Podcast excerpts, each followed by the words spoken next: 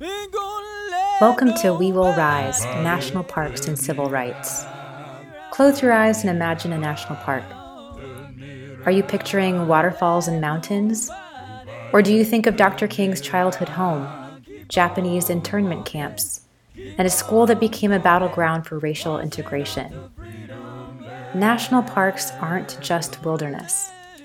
They are spaces of remembrance, founded to preserve the stories of who we are and how we came to be. National parks inspire us to do better, be better, to climb mountains, both physical and figurative.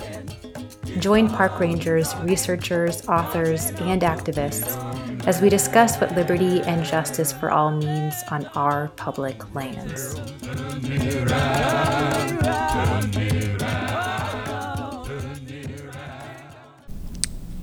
And we are recording. Um, hello, everybody. My name is Kat, and I'm a park ranger at Birmingham Civil Rights National Monument. And today I am so excited to be with Gina Mallisham. She is a Tuscaloosa native who works as the marketing manager at the Birmingham Civil Rights Institute. And she also serves as secretary of the Central Alabama Pride Board of Directors and one of the founding members of Mayor Randall Woodfin's LGBTQ advisory board.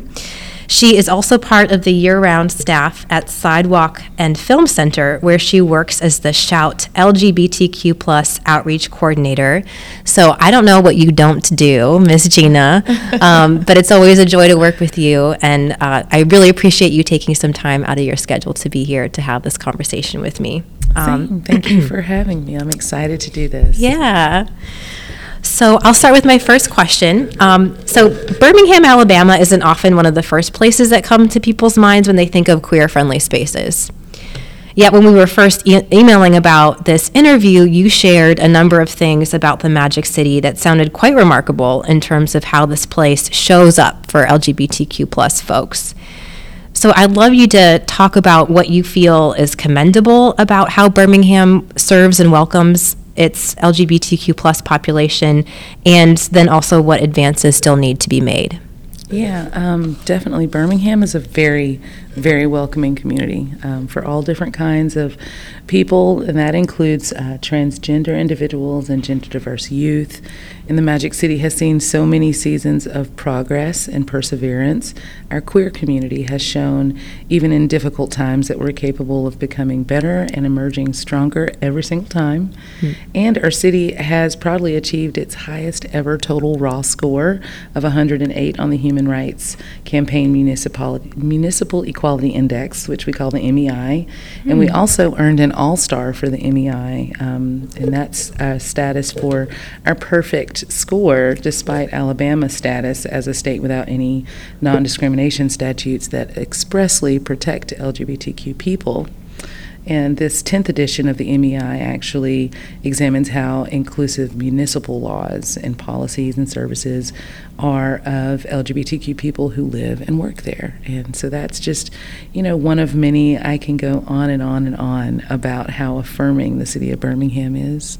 Wow, I'm not familiar with the MEI. Could you repeat that one more time? What does that stand for? Yeah, that is the Human Rights Campaign's Municipal Equality Index, or the MEI. Oh, that's so amazing. Mm-hmm. So Birmingham's score, you said, was 108? That's right. Out we, of we got up to 108, having come from um, a score so low I won't even mention it, ahead of our our current mayor. Oh wow! Mm-hmm. Is there like a maximum score or is it just like the more points you get, the better, like in a basketball right. game? Okay. Right. The more points you get, the better. And then, you know, we also have got world class medical care here and human rights activism mm-hmm. that's driven by some of the most ambitious of social justice leaders. All of them, you know, are leading not just for the city of Birmingham, but setting an example for other states, particularly southern states. Mm-hmm. We're home to one of the nation's oldest pride organizations.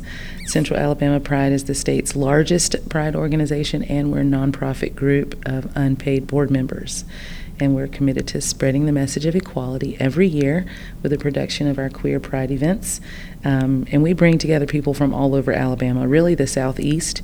Most recently, we clocked over 25,000 attendees at our 12 Days of Pride in 2022. Wow. And we are just showing continued growth every year. And another thing I'm proud of is um, the New South Softball League. It's based right here in Birmingham, and it started in 1982. It's even older than me. and um, it's a member of NAGA, which is the North American Gay Amateur Athletic Alliance. And NAGA is a nonprofit international organization, and it's made up of folks that are dedicated to promoting amateur athletics for the queer community. And our New South teams compete in tournaments all over the country and they do really well. And I'm not sure if it's the longest, but it's one of the longest running queer sports um, organizations in the nation. Yeah. I love that. And I, Hannah and I have been talking about this. Hannah's um, one of the interns that's been working with us this summer, and just the role and importance of play and sports as a means of like building relationships and bridging differences between people.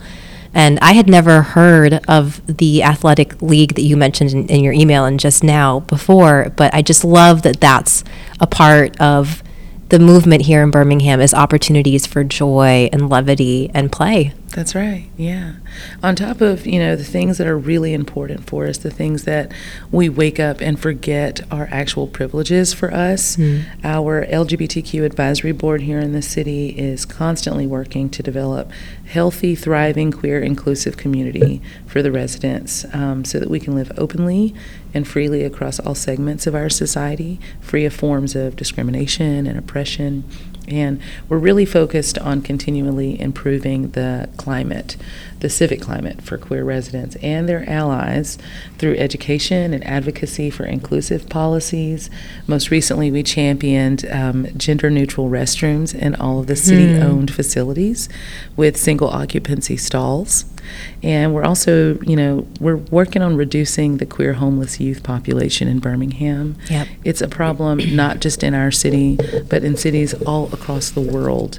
And so we've got a really strategic focus on um, queer and trans people of color. Hmm. And we're doing this by advocating for organizations like AIDS Alabama's Way Station, um, which is a project that exists to serve queer and trans people of color specifically. And we're always looking for collaborations and ways to elevate the needs of the community on the advisory board. Um, the Civil Rights Institute and the Invisible Histories Project are currently working um, to elevate the stories and issues facing marginalized groups within the queer community with an upcoming gallery project that we just can't wait to present to the world next year. Oh. Yes, I want to tell you more about it, but it's a surprise. Okay, I'll and, have to wait. stay tuned. I'll have to be patient. At BHAM Civil Rights to learn more about that. Okay, cool. Yeah.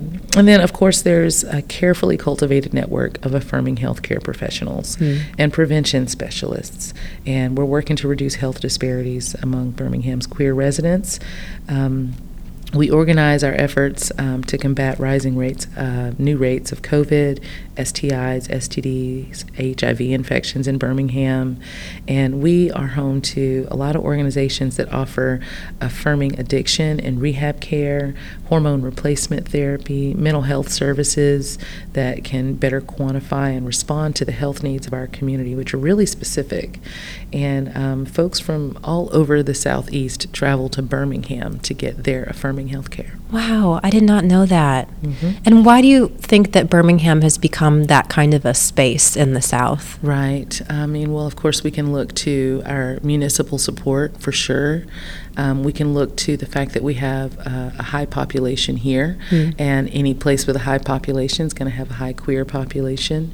Um, but we're home to Alabama's first LGBTQ primary care facility. Mm. Um, we're home to the University of Alabama at Birmingham, which is just world class healthcare. Right. Um, and the research centers that we have here mm. in hmm. Birmingham lead to an awareness of the need and an answering of the need, which is something that the Magic City has always always um, done is seen a need and filled it. Wow, so beautiful. I'm very proud. Yeah, I can see it. You've got this big smile on your face, and like, what a cool. I mean, you already do so much in your work at the institute, but like, I imagine that in addition to the very fulfilling work that you do here, that that is also something that is inc- incredibly fulfilling, and um, as you mentioned, a huge need. Yeah. So, thank you for doing that work. I love doing it. Yeah. um, So, taking a pivot to civil rights education, um, we of course know each other through collaborating on civil rights history education, specifically the story of the 1950s and 60s and the movement led by the African American community here in Birmingham and the rest of the South.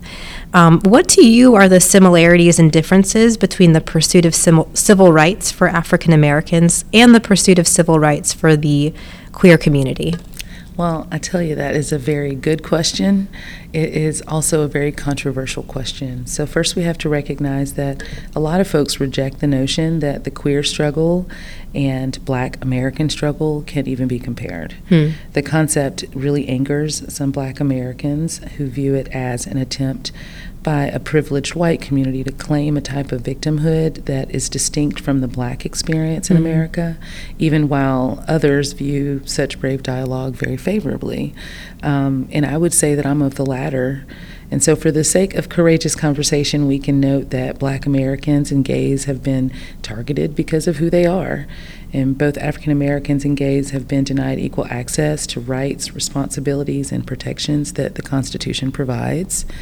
And um, I think immediately to civil rights icon Julian Bond, who um, was asked about this same connection between the black civil rights movement and its gay counterpart a couple of years ago. And he told PBS that it was the, quote, immutable characteristics of the individuals that mattered.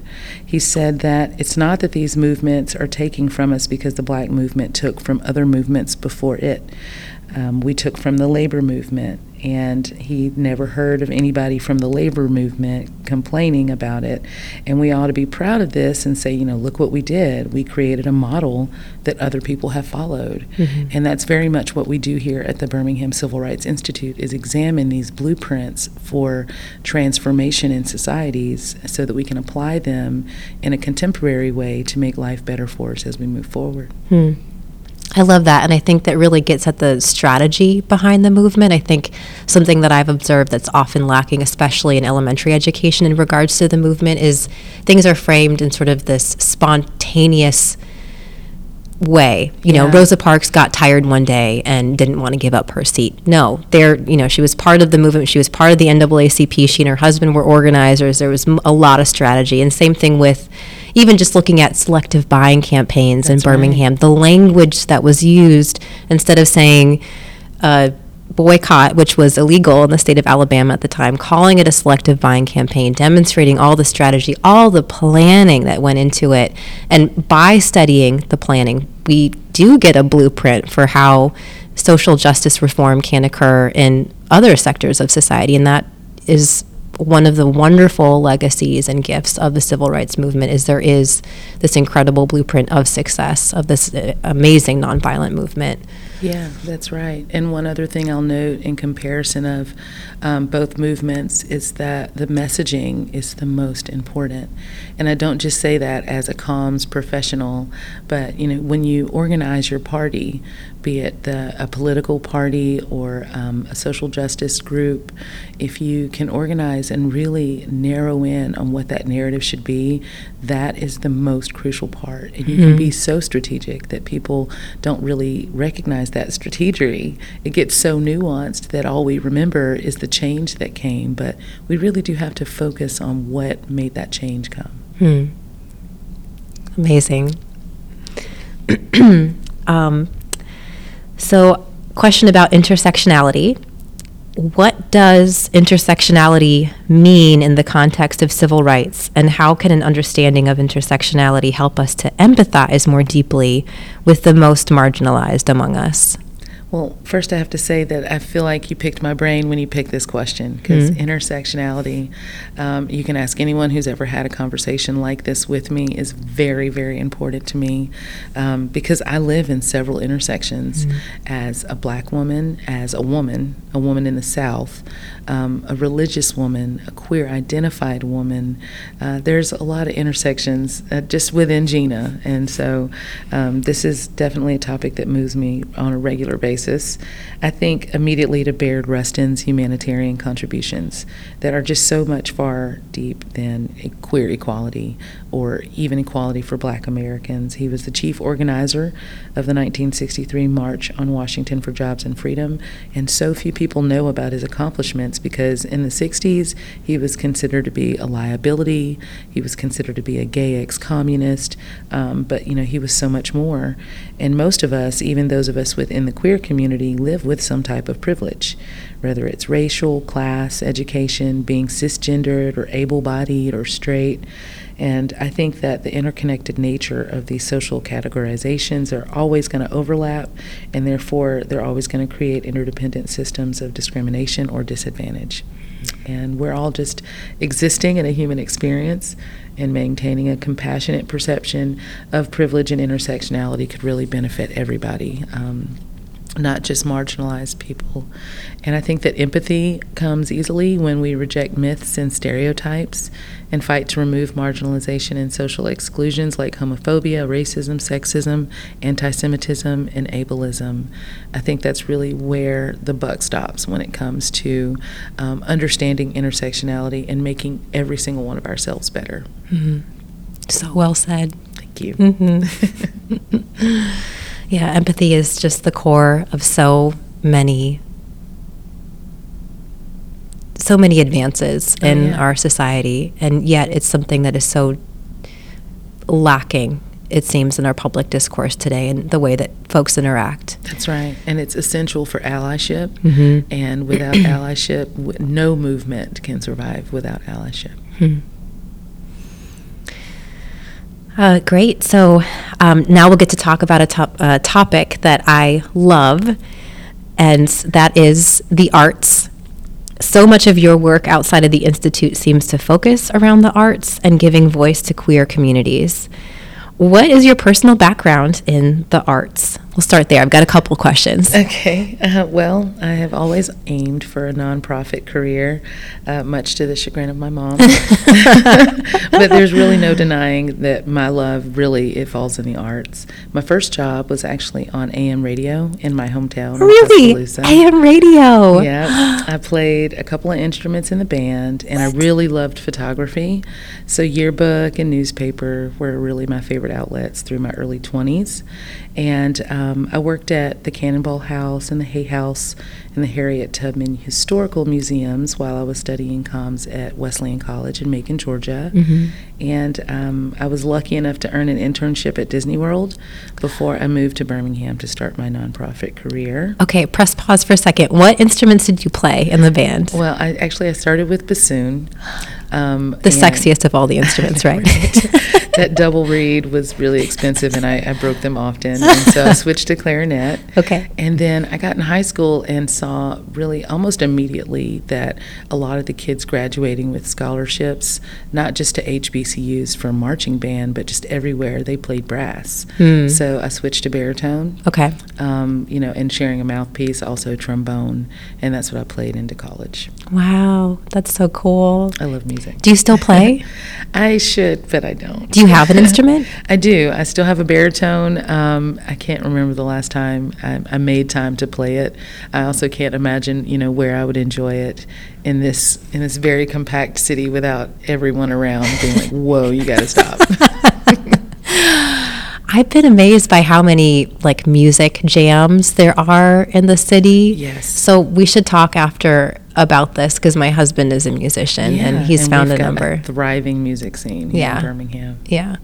And you said you were doing an internship at Disney World. Mm-hmm. What was that about? Um, well, I worked in Fantasyland, which is the space behind the, the castle in Magic Kingdom, Ooh. on attractions, which was really fun. And so I really got more into the science of arts than anything while hmm. I was at Disney because, you know, I was lucky enough to work in spaces with the 4D experiences and um, seeing what happens to an audience when they not only see a film, but when they can smell it and feel it too.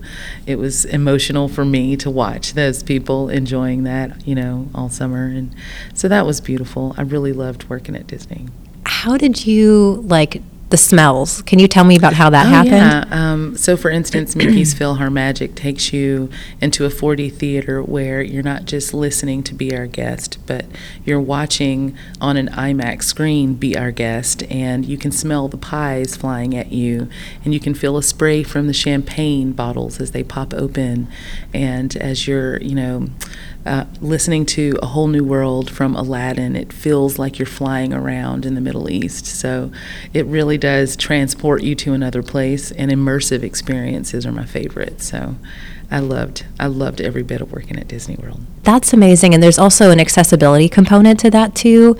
I had the for- the great fortune to um, work in Argentina for a year, and I attended a play at a theater for the blind. Oh wow! And everything was dark and it was all about auditory um, olfactory and you know touch sensation and it was just amazing and it was so mind opening for me that i could have this experience of a play Yeah. without even needing to use my eyes at all. Um, and that just kind of hearing you describe that. yeah. I'll tell you more about that later. It was really cool. I hope it's still there. Um, Well, okay yeah. so i cut you off you were talking about disney world and your internship Yeah, I mean, it was really cool. And I think that cultural heritage um, of every person is really what makes us human and most complete as people. You know, it's the arts. And I've tried to champion free access to education in the arts because I think that it's a fundamental part of development and an integral part of a successful society, to be completely honest. Back in 2017, I worked with Sidewalk Film Festival to start a program where we made educational opportunities involving films and filmmaking more accessible to local queer youth. It was called Shout About Youth. And it's really because fine arts like film deliver some non academic um, benefits like promoting self esteem, motivation, aesthetic awareness, cultural exposure, creativity, improved emotional expression, which is uh, one of my favorites, and social harmony and appreciation of diversity that we really don't get anywhere else like we do in the arts. And filmmakers and film writers, they tell stories that take us to different places and show us different cultures. And great art even lets us see ourselves and our own community through a different lens than we're used to seeing ourselves. And it's one that's not really often uh, granted to queer adolescents, and, and particularly in the South. Mm. Um, so we're really proud of that. And I think that we got, like I mentioned, a really great, thriving music um, life here in Birmingham, and we have some amazing historical sites. Theater is amazing here. We have so many theaters. So I think we need more programs like that that invite young people in at no cost and make our cultural richness more accessible to them. Hmm. And earlier, before we started recording, you shared a little bit about how the arts were like supported and emphasized as you grew up. Do you mind Oh, sharing a little bit about that? Most definitely. Um, my mom is of of all the many things that she is. She is a nurturer, Hmm. and one of the things that she is one of her gifts is being able to see what really drives you and what makes you excited to live, and then nurturing that. Mm. And so for my sister, it was very much sports, um, and they saw they saw so eye to eye on that that I almost felt excluded until she saw how much I love the arts, and she really, you know, she poured into me. She put me in band, and you know, gave me opportunities to express myself through art. Um, I sang in a girls' choir for a few years, and if there was a camp or you know any other opportunity for me to visit a place that I might not otherwise, places that aren't included in the curriculum at my school, And she was there. She was signing me up for it, and I was taking part. And I definitely learned an appreciation for cultural arts because of my mom. Hmm. That's such a beautiful story. Yes. Thank you, Velma Mallisham. Aw. we'll have to like cut that segment out and send it to her. Oh, yeah. Yeah. Um, I'm curious. I know that I'm sh- sure you've worked with so many young people on like various projects. Was there like an individual that like particularly touched you or that produced like a piece of art that particularly touched you? Yeah, I think it was probably that actually the first year of Shout About Youth. And um, we, of course, like I mentioned before, we got a really strong network here in Birmingham. We realized that having really great queer services in one place only helps once in a person's life. But if we work together, you know, then we can benefit the most number of people. So I was working closely with the Magic City Acceptance Center, and um, they, of course, they told all the kids that participate there about Shout About Youth. One of them was a student at UAB at the time, and they came to the festival through that program. And so we would every single day sit them down for a free lunch with filmmakers that were visiting because of Sidewalk. And so one of the participants actually met a filmmaker and worked with them to complete a film project that they had in a class at UAB.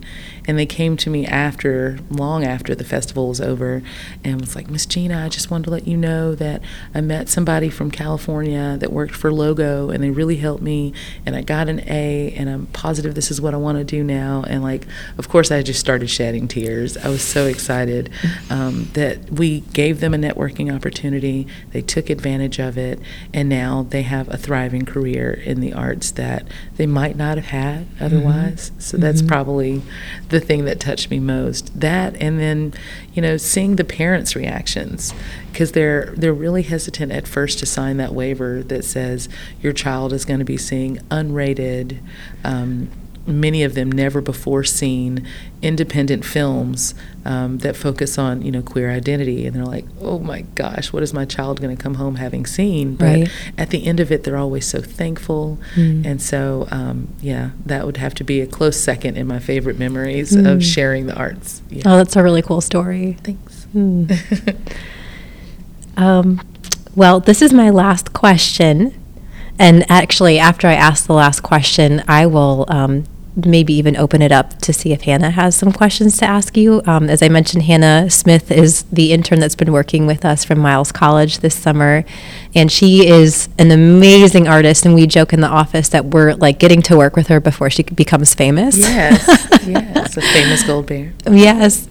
Um, and she did a lot of art uh, for the district. And one of the things that she did that I thought was amazing was a portrait of Bayard Rustin for Yes. Pride Month. i Um, did too congratulations on that Yeah, it was really amazing. Um, so, my last question for you, Gina, is about national parks. And I'm curious what your favorite national park is besides ours, of course.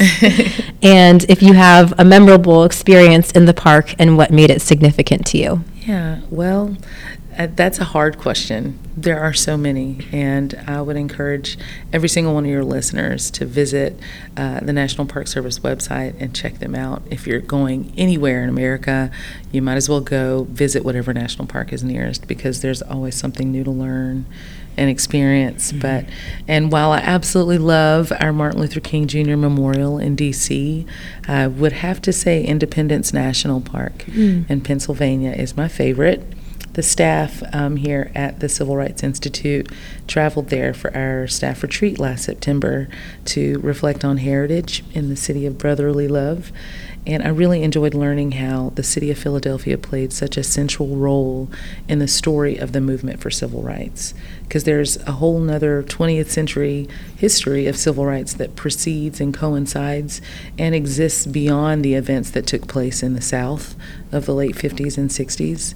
And for black immigrants, Philadelphia wasn't just a place of employment opportunities that you couldn't get here in the South, it was also um, freedom from the daily humiliations of Jim Crow segregation. Hmm. So, examining that story of the Northern Civil Rights Movement really um, it made us see the problem of race in American society as a national one Hmm. rather than just a Southern issue.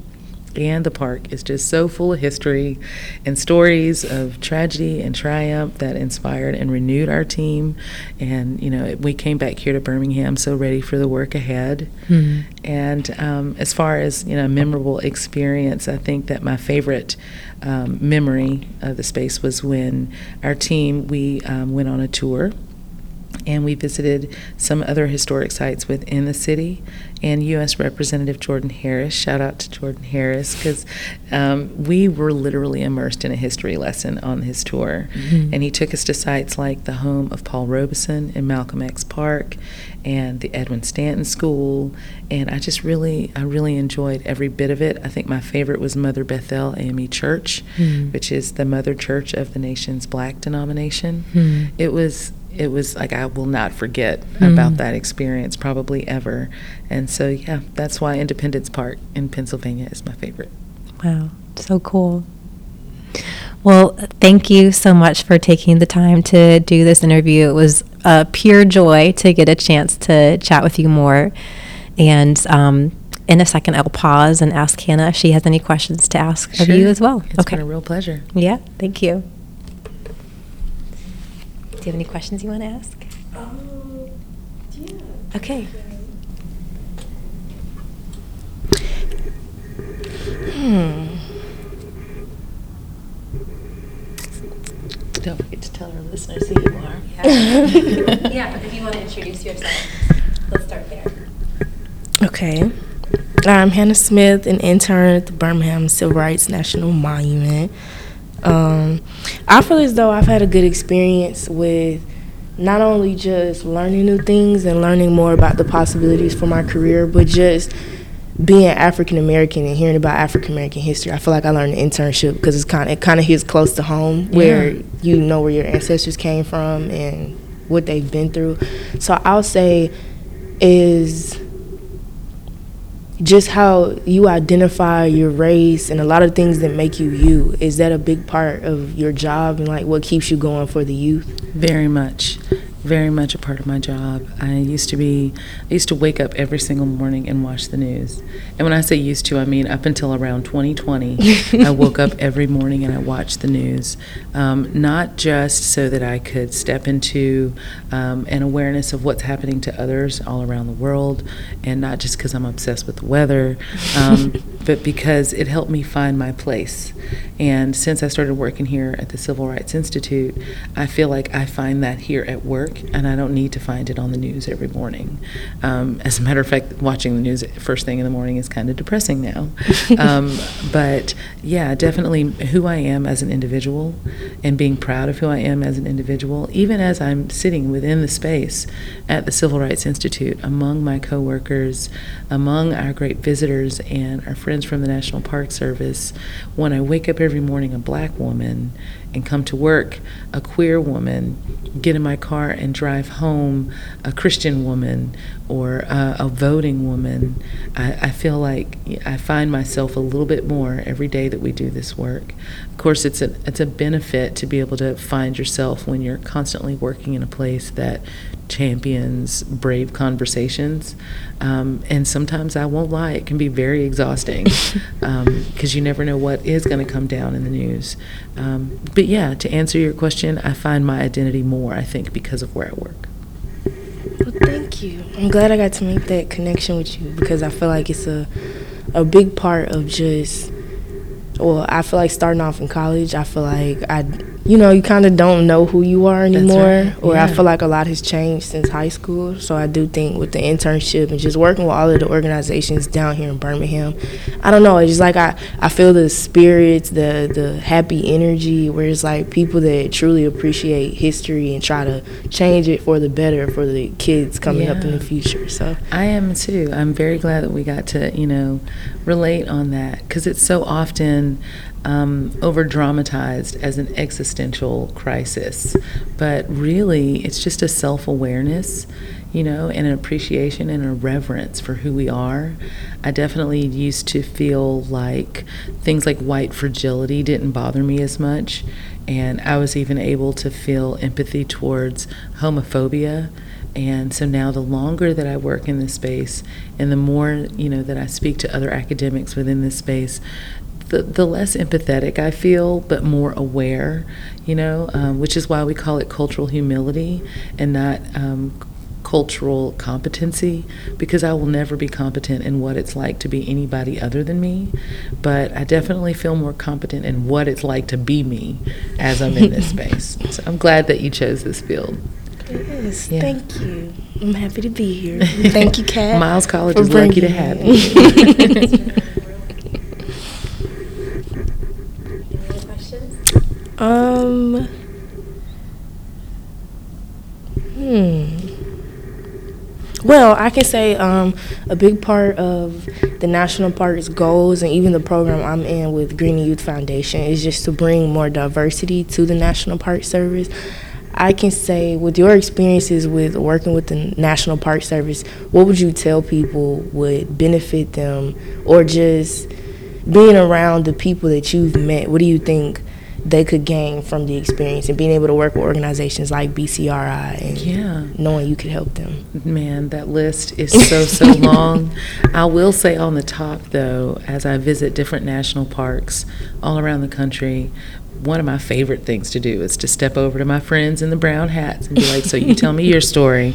Because I've read the plaques and I've read the programs and the brochures and what's online, but nothing sounds like and feels like what comes from the Rangers, right? And same for the locals, the people that live in these spaces and really know their culture.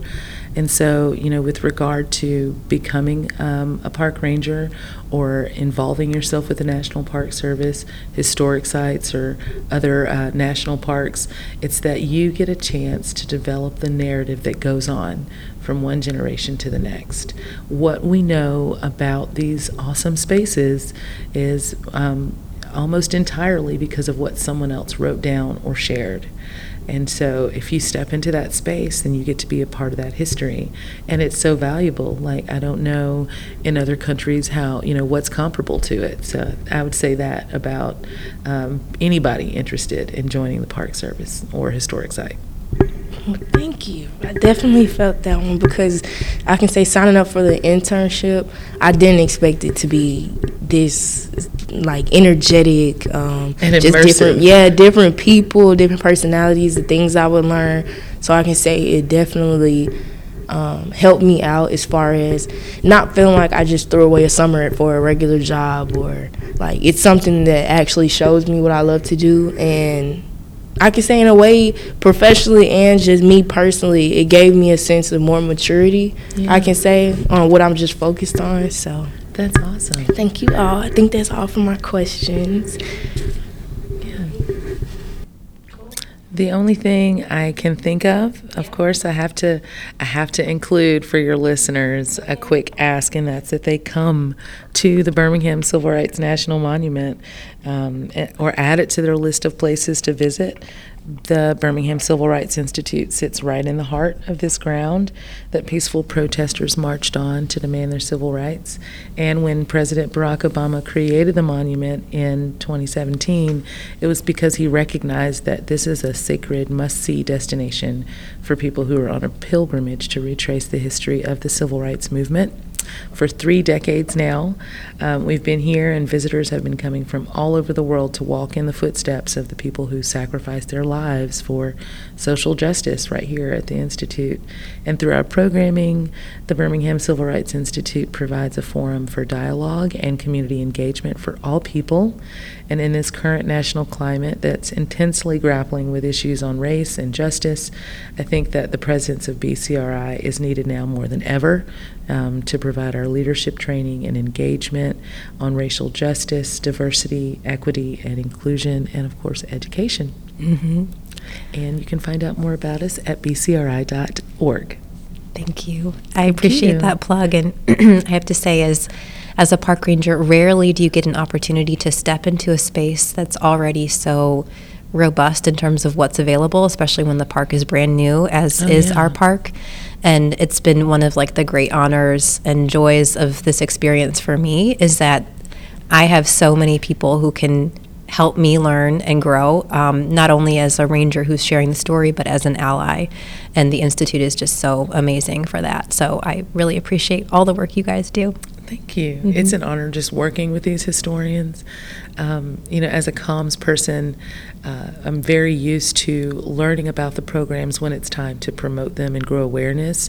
Um, but they very much allow me to be a part of the program building process here, um, which is really rewarding, but it's also extremely intimidating sometimes because these historians know their stuff mm-hmm. and they're not afraid to speak it and share it. And um, it's really, it's become very empowering. Mm-hmm. Awesome. Well, thank you so much, Gina. I really enjoyed this interview. And um, yeah, I look forward to other opportunities to have future conversations as well. Thank you. I'm thankful for you both and for the National Park Service. I'm so glad that y'all are here in Birmingham. We're glad to be here too. This is We Will Rise National Parks and Civil Rights. Thanks to the Salters for use of their song Turn Me Round. If you enjoyed this episode, please subscribe to our series. Until next time. Keep on walking, keep on talking, marching up to freedom. Yeah.